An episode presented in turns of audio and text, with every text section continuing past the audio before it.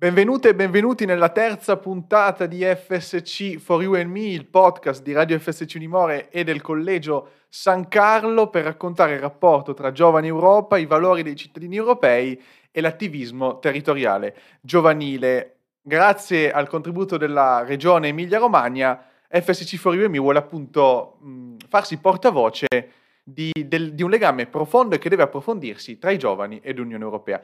Oggi per parlare di Unione Europea sono qui con Elisabetta Olivastri. Buongiorno Elisabetta. Buongiorno Matteo. Grazie per essere qui con noi. Elisabetta che fa parte del centro Europe Direct di Modena, del comune di Modena. Quindi con lei andremo a capire che cos'è un centro Europe Direct, che cosa fa e come si interfaccia con i cittadini e anche con i giovani, perché c'è una duplice, come posso dire, valenza del vostro lavoro. Allora, innanzitutto come stai? Tutto bene? Bene, grazie Matteo, super emozionata e molto contenta di essere stata coinvolta all'interno di questa trasmissione. Noi ti ringraziamo per essere qui, andiamo subito nel dettaglio Elisabetta, perché abbiamo detto Europe Direct, tu sei in Europe Direct di Modena dal 1997, quindi da tanti anni, quindi sei un'esperta e chi meglio di te ci può raccontare appunto che cosa fate, che cos'è innanzitutto un centro Europe Direct? Allora, la domanda è giustissima. Un centro Europe Direct è un centro di informazione della Commissione Europea, questa è la premessa, quindi noi dipendiamo dalla Commissione Europea e il centro Europe Direct è aperto attraverso un bando che viene appunto attraverso un bando a cui il Comune di Modena ha concorso e quindi si apre il centro Europe Direct attraverso quindi una convenzione tra l'ente che lo ospita e la Commissione Europea. Essere un centro Europe Direct vuol dire innanzitutto rispondere a quelle che sono le priorità di informazione e comunicazione della Commissione Europea, che diciamo già a partire dalla fine degli anni 90, ma soprattutto dal 2000, ha investito tantissimo sulla politica di informazione e comunicazione, proprio con l'obiettivo di portare l'informazione sulle opportunità, le attività, le politiche e anche i bandi di finanziamento dell'Unione Europea il più possibile vicino ai cittadini, nei territori, per parlare la voce, la lingua dei territori ed essere vicini ai cittadini. Noi siamo appunto questo, siamo il punto di contatto tra l'Unione Europea e la città di Modena. Noi siamo fisicamente in Piazza Grande, quindi in un luogo centrale della città. Il centro Europe Direct è nella Galleria Europa, che è al piano terra del Palazzo Comunale, e nella nostra galleria si trova anche un pezzo del muro di Berlino. Questa è una curiosità ed è molto interessante. Le attività che noi facciamo rispondono quindi alle priorità che ci vengono direttamente dalla Commissione e l'educazione alla cittadinanza europea, il far conoscere quindi tutta la parte legata ai diritti dei cittadini dell'Unione Europea, ai valori e al cosa significa essere quindi cittadini dell'Unione Europea è una delle nostre priorità. Così come fare informazione sulle prossime elezioni del Parlamento Europeo, avremo modo di parlarne, e fare anche informazione su tutte quelle che sono anche le opportunità di mobilità che l'Unione Europea ci offre. Ecco che i nostri target prioritari sono da sempre da un lato la scuola e dall'altra parte i giovani, e per la scuola abbiamo degli itinerari didattici che si chiamano, il cappello che li contiene tutti è Educare all'Europa, e poi per quanto riguarda i giovani abbiamo, al di là dell'organizzare diversi incontri per appunto sulle diverse opportunità di mobilità, abbiamo anche uno sportello di orientamento sulla mobilità internazionale. Quindi siete, Elisabetta, una sorta di bussola per i cittadini, cioè li aiutate ad orientarsi anche nel rapporto con l'Unione Europea, a fare capire loro meglio come funziona, di cosa si occupa e cosa fa l'Unione Europea appunto per la cittadinanza, che fa tantissime cose e in alcuni casi magari le persone non lo percepiscono, non lo sanno. Voi siete una bussola esatto, molto importante, e siete una bussola che ha come posso dire, uno scheletro che si muove su tutta Italia, perché fate parte di ci sono tanti centri Europe Direct in Italia, che a loro volta fanno parte di una famiglia europea, giusto? Esattamente, noi siamo parte della rete, quindi Europe Direct, e in tutta l'Unione Europea ci sono 424 centri, in Italia ne abbiamo 47. In Emilia-Romagna ci siamo noi, lo Europe Direct dell'Assemblea Legislativa della Regione Emilia-Romagna e lo Europe Direct di Ravenna. Quindi appunto è molto importante anche ribadirlo, perché è un impegno che la Commissione, ma l'Europa, mette per avvicinarsi ai cittadini. Cioè direct, voi siete appunto un approccio diretto con i cittadini. Conoscete il territorio e quindi riuscite ad adattarvi e a raccontare quali sono i servizi legati appunto anche al territorio in cui venite strutturati e si delinea il vostro centro. Adesso ti chiedo, Elisabetta, tu prima hai toccato due punti molto interessanti per noi, perché con FSC4YOU&ME appunto vogliamo parlare di giovani, del rapporto tra giovani e Europa, e tu hai detto due parole fondamentali. Una è naturalmente giovani, l'abbiamo detto, e l'altra è scuola. Europe Direct fa tante attività per la scuola. Ce le puoi raccontare? Sì, allora questa è una delle parti sicuramente anche più corpose anche della nostra attività. La nostra proposta si chiama appunto Educare all'Europa, e in realtà comprende diversi aspetti, comprende la parte di itinerari, quindi dell'aiutare gli insegnanti o dell'accompagnare gli insegnanti in tutta la parte di educazione alla cittadinanza europea, e sempre di più i nostri percorsi si inseriscono per quanto riguarda le superiori, in cittadinanza e Costituzione. E oltre a questo invece ci rivolgiamo anche alla scuola secondaria di primo grado, quindi quelle che erano le medie, e lì abbiamo un percorso che si inserisce nella materia di geografia, perché l'Unione Europea si tratta anche alle medie, si tratta generalmente in seconda media, e quindi rientriamo dentro alla materia appunto di geografia. I nostri percorsi hanno come obiettivo quello di avvicinare i giovani ai temi dell'Unione Europea, in questo caso gli studenti, attraverso la scoperta sicuramente dei paesi, questo per i più piccoli, dei paesi, delle caratteristiche, delle capitali e di ciò che significa essere appunto cittadini dell'Unione Europea e del vivere all'interno di uno spazio comune, nel quale noi abbiamo il diritto di vivere, lavorare o studiare dove vogliamo, in cui alla fine le vere frontiere sono quelle che separano l'Unione Europea da ciò che è al di fuori. Per i più grandi insistiamo sicuramente sulla parte dei diritti, dei valori e del funzionamento dell'Unione Europea, quindi come funziona attraverso le sue istituzioni, quali sono le sue politiche, le sue competenze, e l'obiettivo è quello di fornire tutta una serie di strumenti che consentano agli studenti poi di leggere con un occhio un po' più critico l'attualità. Di Unione Europea se ne parla sempre tantissimo, e spesso, lo sappiamo bene, anche così è non sempre in modo corretto. Esatto. È proprio per questo che, secondo me, svolgete un lavoro molto importante, perché, come hai detto bene tu, non sempre viene percepita come realmente e quanto fa realmente, no? E io volevo chiederti appunto una risposta un po' più, tra virgolette, emotiva. Qual è la risposta che tu vedi da tanti anni, appunto lavori anche con i giovani?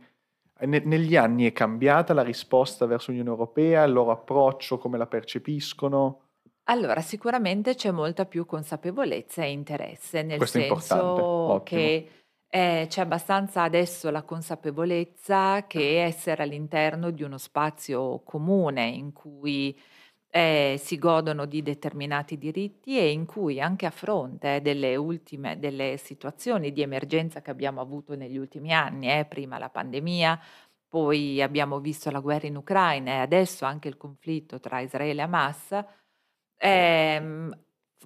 fa sì che i giovani o comunque gli studenti che noi incontriamo siano più consapevoli del fatto che all'interno di questo spazio si gode di una tutela di un certo tipo, di una tutela che sempre di più fuori dalle frontiere dell'Unione Europea facciamo fatica anche a ritrovare, quindi c'è sicuramente una maggiore consapevolezza. e una maggiore attenzione anche a quelle che sono le opportunità, quindi anche all'idea del potersi muovere tra i diversi paesi, quindi anche un'attenzione a quelle che possono essere le occasioni di mobilità che l'Unione Europea ci offre. E quindi quello che noi vediamo è sicuramente questo. Considera che lo scorso anno noi abbiamo incontrato 165 classi.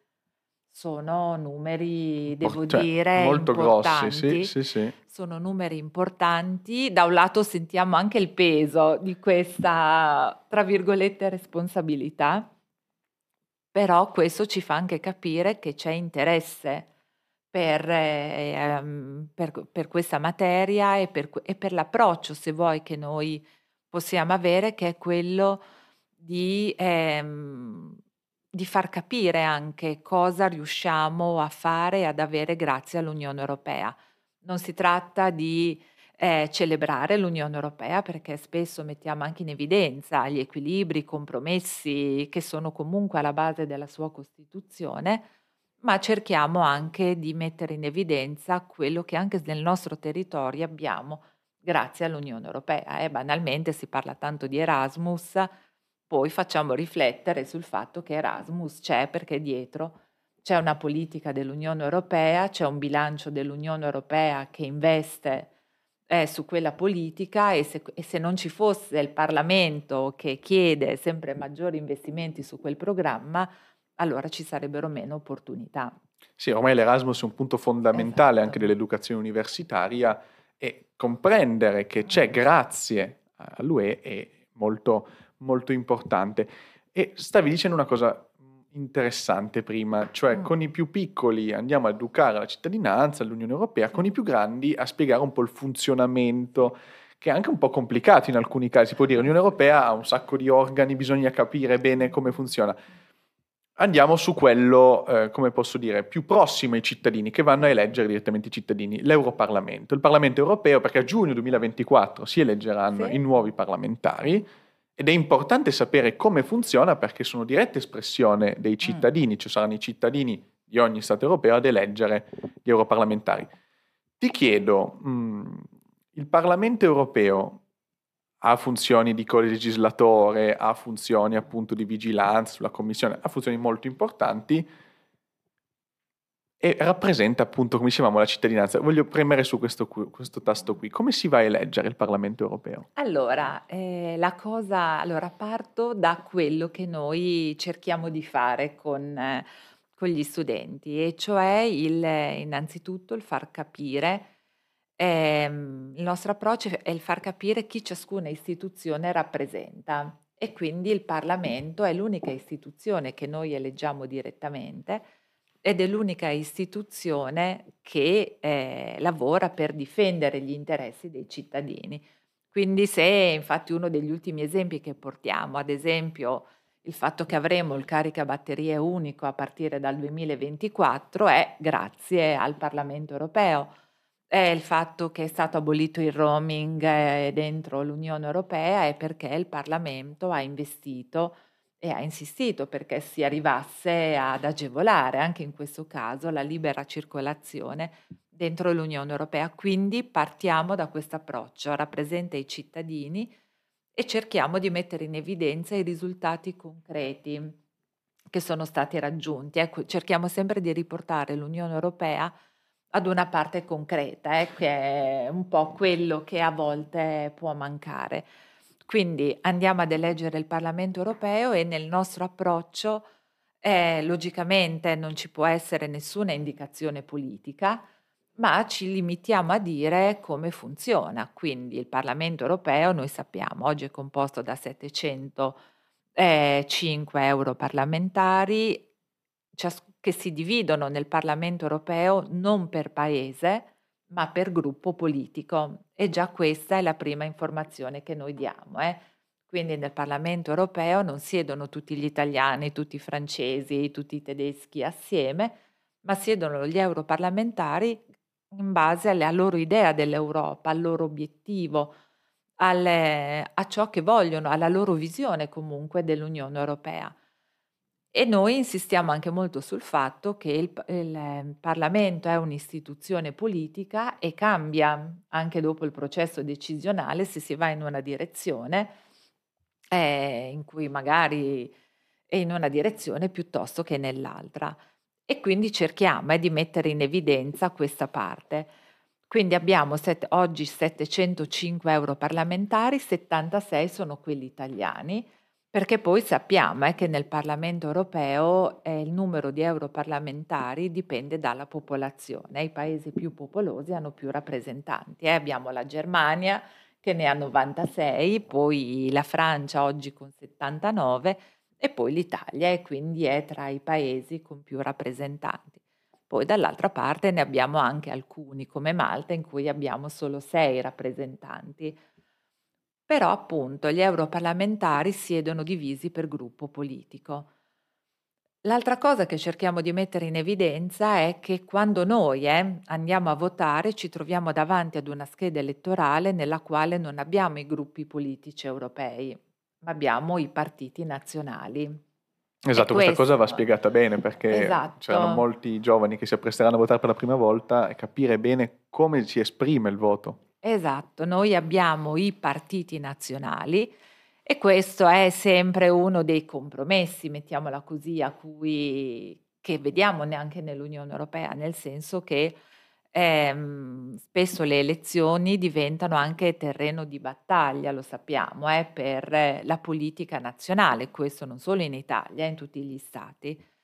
Quindi quando noi andiamo a votare ci troviamo davanti ad una scheda elettorale nella quale abbiamo i partiti nazionali e poi i parlamentari che noi andiamo ad eleggere del partito che noi andremo ad indicare confluiscono in un gruppo politico e in quel gruppo politico poi si trovano a lavorare con gli europarlamentari che arrivano dai diversi partiti politici dei diversi paesi e che condividono la stessa visione dell'Europa.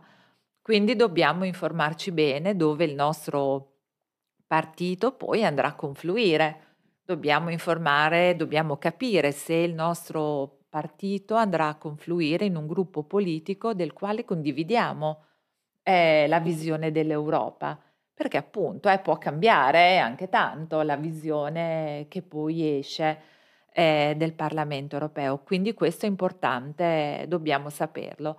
Poi una cosa interessante è che nel Parlamento europeo noi nel momento in cui appunto andremo ad indicare il nostro partito possiamo anche scegliere 3 candidati e vengono eletti quelli che ricevono più voti e anche questo è importante.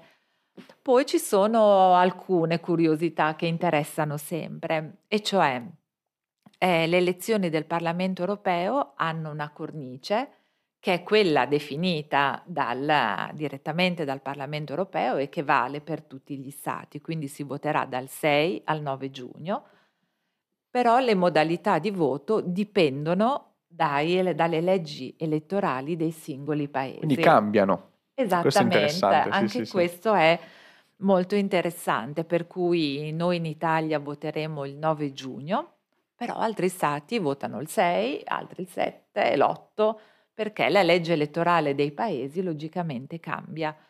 E logicamente lo spoglio inizierà dopo la chiusura dell'ultimo seggio italiano, che sarà appunto alle 23 del 9 giugno.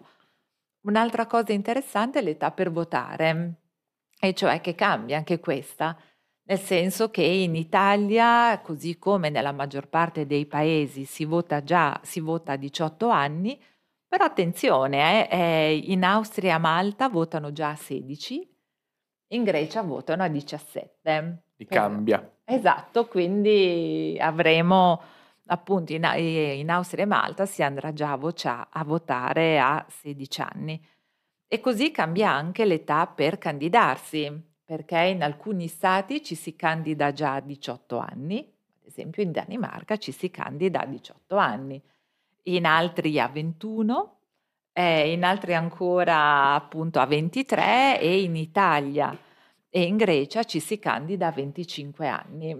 Quindi anche questo cambia da paese a paese. Un'altra cosa interessante è che il prossimo Parlamento aumenterà, nel senso che oggi sono 705, con il prossimo Parlamento andremo ad eleggere 720 europarlamentari.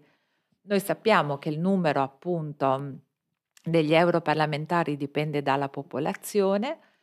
In alcuni paesi a seguito degli ultimi censimenti è aumentato il numero di europarlamentari ed ecco che aumenterà anche in alcuni paesi il numero di europarlamentari che andremo ad eleggere. Per l'Italia resterà sempre quello, è sempre 76. No, grazie Elisabetta, perché si vede che lavori spesso con i giovani, con i ragazzi, perché hai spiegato in maniera molto semplice e lineare una questione non facilissima, cioè è abbastanza complicata. L'hai spiegata bene, anche questa cosa che cambia di stato in stato non tutti la sapevano secondo me, e quindi è giusto anche comprendere sempre meglio come funziona la cornice che ci ospita. Alla fine l'Unione Europea è una cornice, al suo interno ha tanti quadri e facciamo parte dello stesso museo. E quindi adesso ti chiedo, Elisabetta, intanto ti ringrazio per essere stata qui con noi, abbiamo fatto una piacevolissima chiacchierata.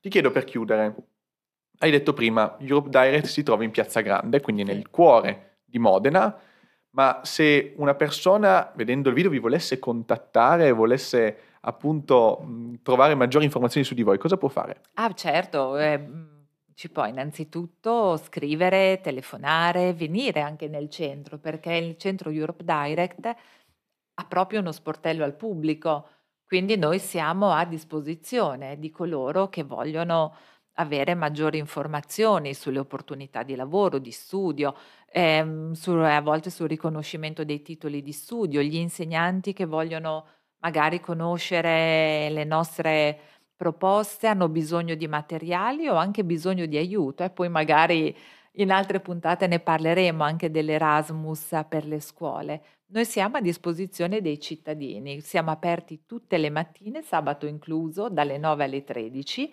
più due pomeriggi, il lunedì e il giovedì, dalle 14 alle 18. In queste giornate noi siamo lì a disposizione appunto dei cittadini, e poi abbiamo i nostri canali social, il profilo su Facebook e su Instagram, quindi i ragazzi ci possono scrivere anche attraverso i profili, e poi numero di telefono, mail, siamo assolutamente raggiungibili. Anzi, il nostro obiettivo è anche quello, essere a disposizione comunque dei cittadini. E nel nostro centro, e poi qui chiudo, Matteo, mi devi bloccare tu. No, ma sta andando benissimo. Si trova anche tutto il materiale informativo che arriva direttamente dalla Commissione Europea.